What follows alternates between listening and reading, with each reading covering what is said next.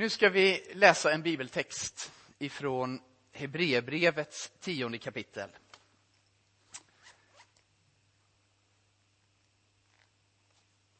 Vi ska läsa ifrån vers 22.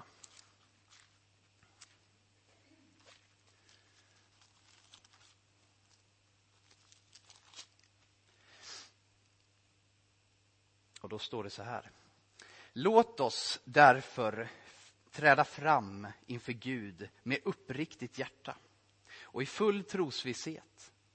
Med ett hjärta som har renats och inte vet av någon synd och med en kropp som badats i klart vatten.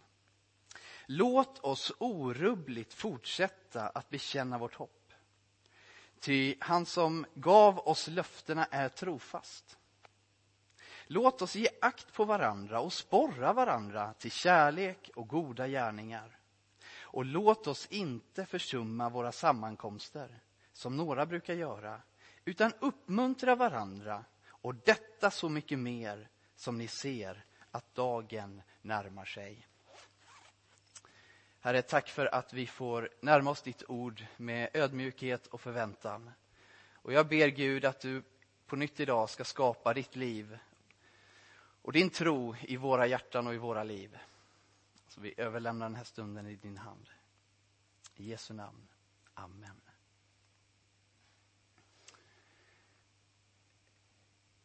Som eh, många av er vet så har vi en eh, temaserie under våren som handlar om andliga övningar eller andlig, andlig friskvård. Alltså vad vi kan göra som regelbundna eh, rutiner och regelbundna övningar, regelbundenhet i våra liv för att bereda plats för Gud att också göra sitt verk i våra liv. Och idag har vi kommit till en övning som kallas för gudstjänstfirandet. Gudstjänstfirandet. Och eh, det finns naturligtvis många ingångar när man börjar tala om att fira gudstjänst. Göran hade några här i början. Och du kanske har helt andra tankar, men du ska få några i den här predikan. Jag blev glad när man sa till mig, kom, vi ska gå till Herrens tempel, skriver David i psalm 122. Jag fick eh, under en gudstjänst för ganska många år sedan nu en fråga av, eh, eller vi fick alla som var i gudstjänsten, en fråga av han som predikade den söndagen. Han frågade så här. Är du glad att du är här? frågade han. Är du glad att du är här? Och den frågan fick mig att tänka till. Ja, varför är jag här? Vad betyder gudstjänsten för mig?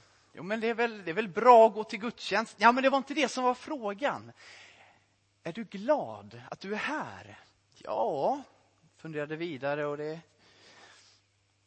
Alltså det är ju trevligt att träffa alla man brukar träffa i kyrkan. Ja, men det var inte det som var frågan. Jag fick gång på gång påminna mig. Frågan var, är jag glad att jag är här? Är jag glad att jag är här? Det startade en process i mitt liv. Och vi kan undra i inledningen av den här gudstjänsten, varför uppmuntrar Hebreerbrevets författare sina läsare till att inte missa sammankomsterna. Att inte försumma era sammankomster. Varför gör han det? Varför är det så viktigt för honom?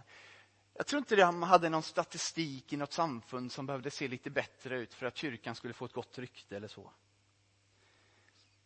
Men varför var det så viktigt? Vi vet hur Lukas han skriver om de första kristna i apostlärningarna Eh, att de troget samlades. De, de, var trogna till att komma till undervisning, apostlarnas undervisning, till den inbördes hjälpen, till bönen, till eh, gemenskapen kring nattvarden. Varför poängterar han det? De var trogna att komma. Eller som Åsa nämner, än idag är det ju så här va, att människor med risk för sina liv tar sig till platser för att möta vänner i tron. Eh, trots att det är livsfara för dem. Varför? Varför gör de det? Ja, för en vecka sedan, det här inledde ju Göran med att säga, så det är ingen idé att fråga vad som hände för en vecka sedan. Vi firade påsk för en vecka sedan. Och jag hoppas, jag hoppas att du fick vara med och uppleva glädjen i att fira påsk. Glädjen i att fira att Jesus lever. Att fira den dagen då villkoren för mänskligheten radikalt förändrades. Döden kunde inte längre hålla honom i sitt grepp. När vi kom hem, eller efter gudstjänsten, så säger vår dotter Klara, hon säger så här, pappa, det märktes att det var extra festligt i kyrkan idag. Och jag bara tänkte, ja men hon fick, hon fick med sig någonting som jag kände, det är ju så det är på påskdagen. Det är ju en extra festlig dag. Men egentligen så skulle jag vilja säga att varje söndag är en uppståndelsedag. Varje söndag, varje gudstjänst vi kommer till om söndagarna så är ett tillfälle då vi får fira och påminna oss om det Jesus har gjort för oss och vad det betyder.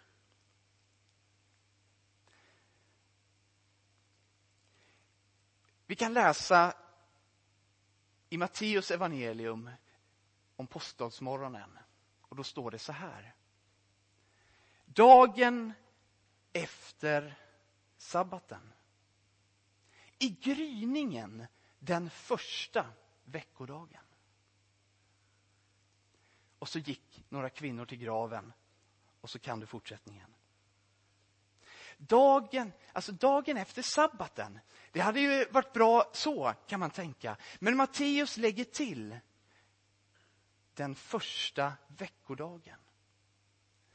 Och varför gör han det? Jo, därför att för Matteus judiska läsekrets så är det så tydligt, tror jag, att han pekar tillbaks på någonting som har hänt tidigare. Den första dagen. Han pekar tillbaks till första Moseboks första kapitel och den första versen.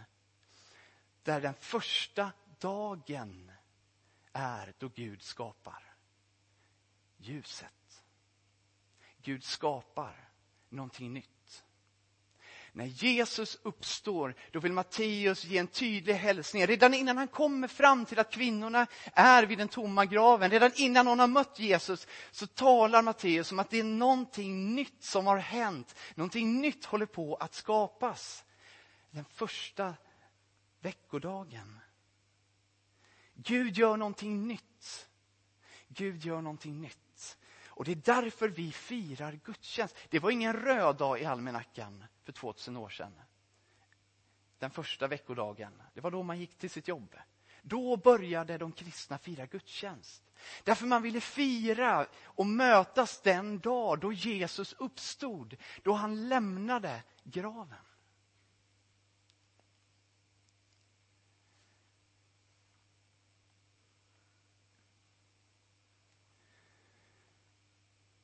Och jag tänker att det är därför Hebreerbrevets författare skriver till sina läsare. Försumma inte era sammankomster. Om du skulle ha läst och tagit tid att läsa hela Hebreerbrevet så skulle du upptäcka en församling som tycks vara lite grann i en kris. De tycks ha tappat lite grann kursen för sitt, eh, sitt liv, för sina liv eller för sin församling som, som kristen gemenskap. De tycks kämpa med, med svaghet. Och de brottas med att hopplösheten liksom trycker på. Författaren skriver att ni har ju en överste präst, alltså Jesus själv, som inte är oförmögen att känna med er era svagheter. Han skriver om svaga människor som genom tron blir starka. Han skriver om att, vi ska styr, att de ska styrka matta händer och svaga knän. Och författaren skriver om att de ska befria sig från allt som tynger, all synd som ansätter och hålla ut i det lopp som de har framför oss.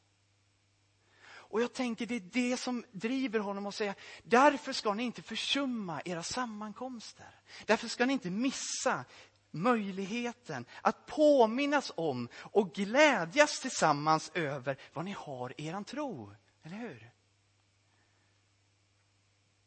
Det är ju då, det är där, när ni möts, som ni inbjuds att lägga av er era synder, att lägga av er det som tynger. Det är ju där som ni kan stärka ert hopp. Det är ju där som ni kan stärka varandra. Det är där, i gudstjänsten, som ni får hjälpas åt och rikta in kursen för det som ligger framför.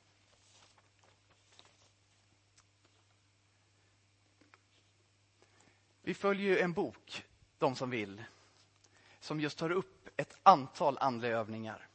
Jag vill läsa några rader vad Anders Petter Sjödin skriver i den här boken, Förvandlad i Guds närhet, under just kapitlet om gudstjänstfirande, eller avsnittet där. Genom gudstjänsten vänds våra sinnen mot Gud och han får möjlighet att forma vårt innersta. I gudstjänsten så möter vi varandra, nej, möter vi andra lärjungar på vägen. Vi erfar att vi inte är ensamma. Gudstjänsten skapar en gemenskap där församlingen blir ett team som tror på att ett liv med Gud är möjligt.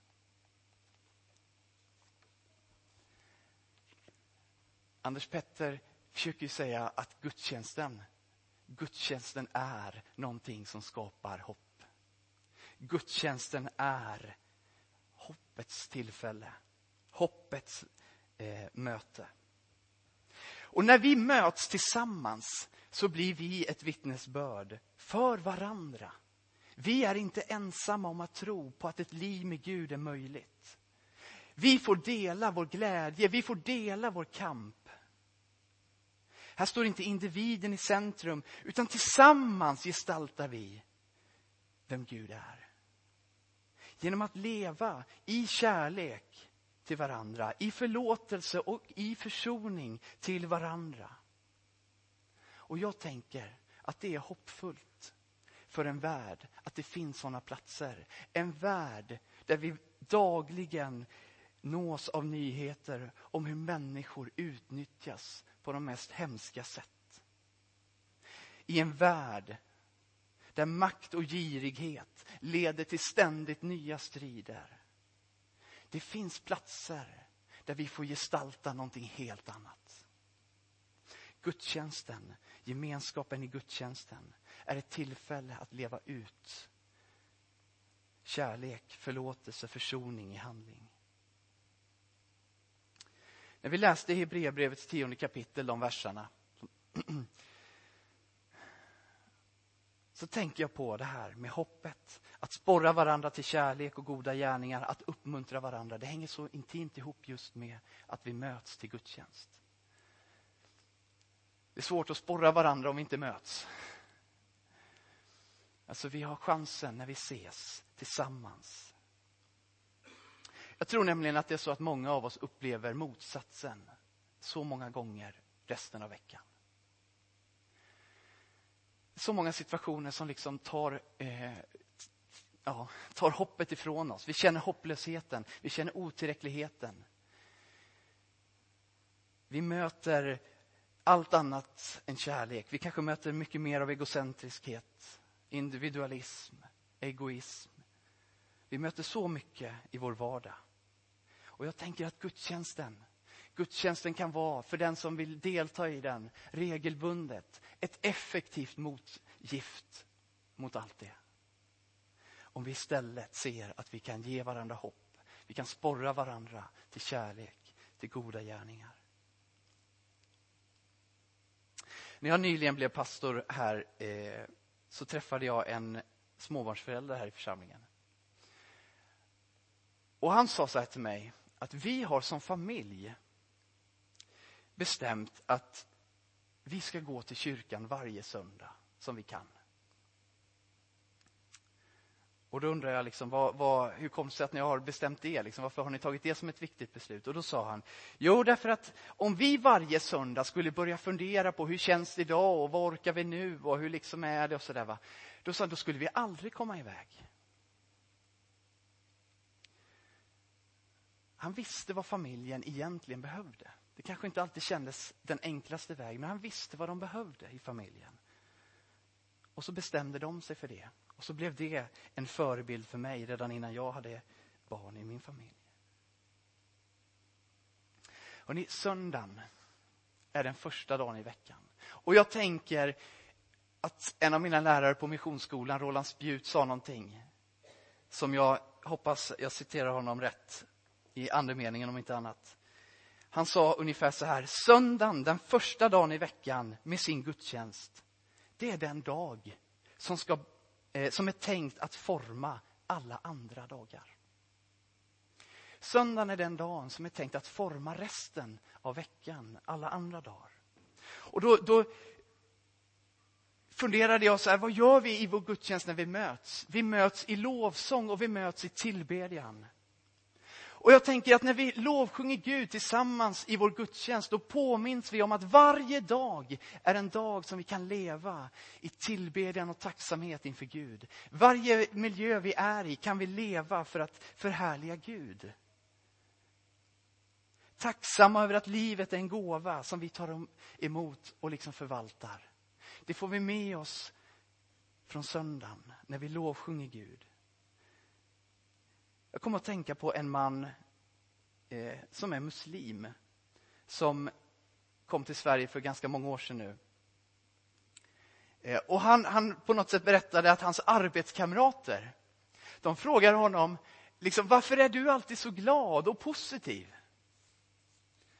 Och då svarar han så här ungefär. Jo, men jag börjar varje dag med att tacka Gud, för, eller inte, förlåt, med att tacka, med tacksamhet för att jag lever. Och för min familj. Jag börjar varje dag med att tacksamhet över att jag lever och över min familj. Så sa han. När vi vänder oss i förbön för varandra, för vänner och för världen i vår gudstjänst, så tänker jag att då är det en påminnelse för att vi varje dag, precis som teamet sjöng i sången, är Guds händer och fötter ut till våra medmänniskor, ut till människor vi möter, vår nästa. Vår förbön när vi möts tillsammans ger en riktning för resten av veckan. Vi påminns genom att vi delar berättelser, vittnesbörd, genom att vi delar med oss i kollekt. Att varje dag så är vi kallade att vara beredda att dela med oss till andra. Dela med oss av vår tro, dela med oss av det vi har för att fylla andras behov. Kanske till och med predikan kan ge en riktning för veckan. Att vi varje dag behöver ett ord ifrån Gud för att ge vårt inre någonting gott för den dagen. Vi behöver varje dag höra the voice of truth. Det är så många andra röster som kommer till oss. Vi behöver höra Guds röst, Guds löften, Guds ord in i våra liv. Kanske också kan gudstjänsten påminnas om det, ge riktningen för veckan. Och jag tänker att Gud genom gudstjänsten gör någonting med oss som vi faktiskt riskerar att missa om vi inte är med.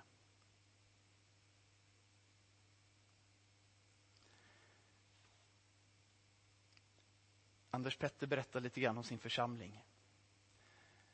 Han berättar att det är ganska många som firar gudstjänst där.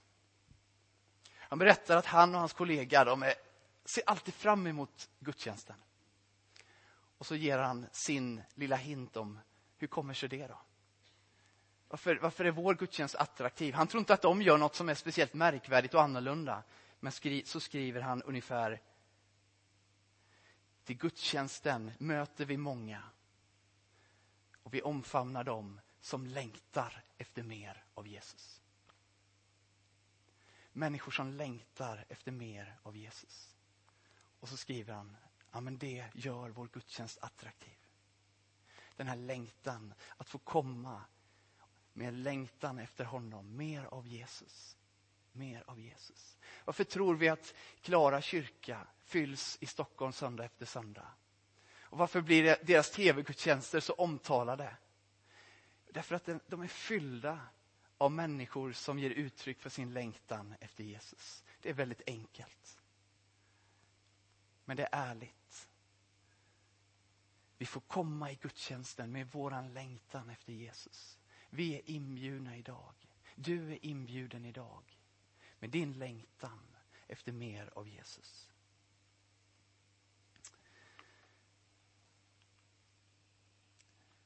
Vi har gett utmaningar utifrån våra gudstjänster den här våren. Här kommer dagens utmaningar.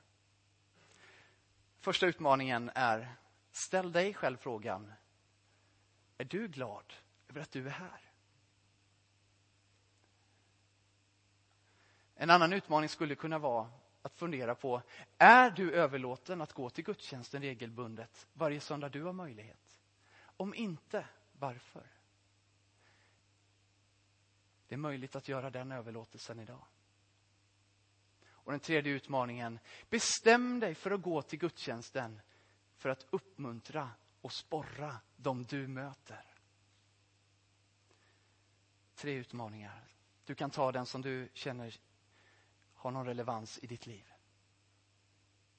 Varsågod musikteamet, nu får ni ta oss vidare.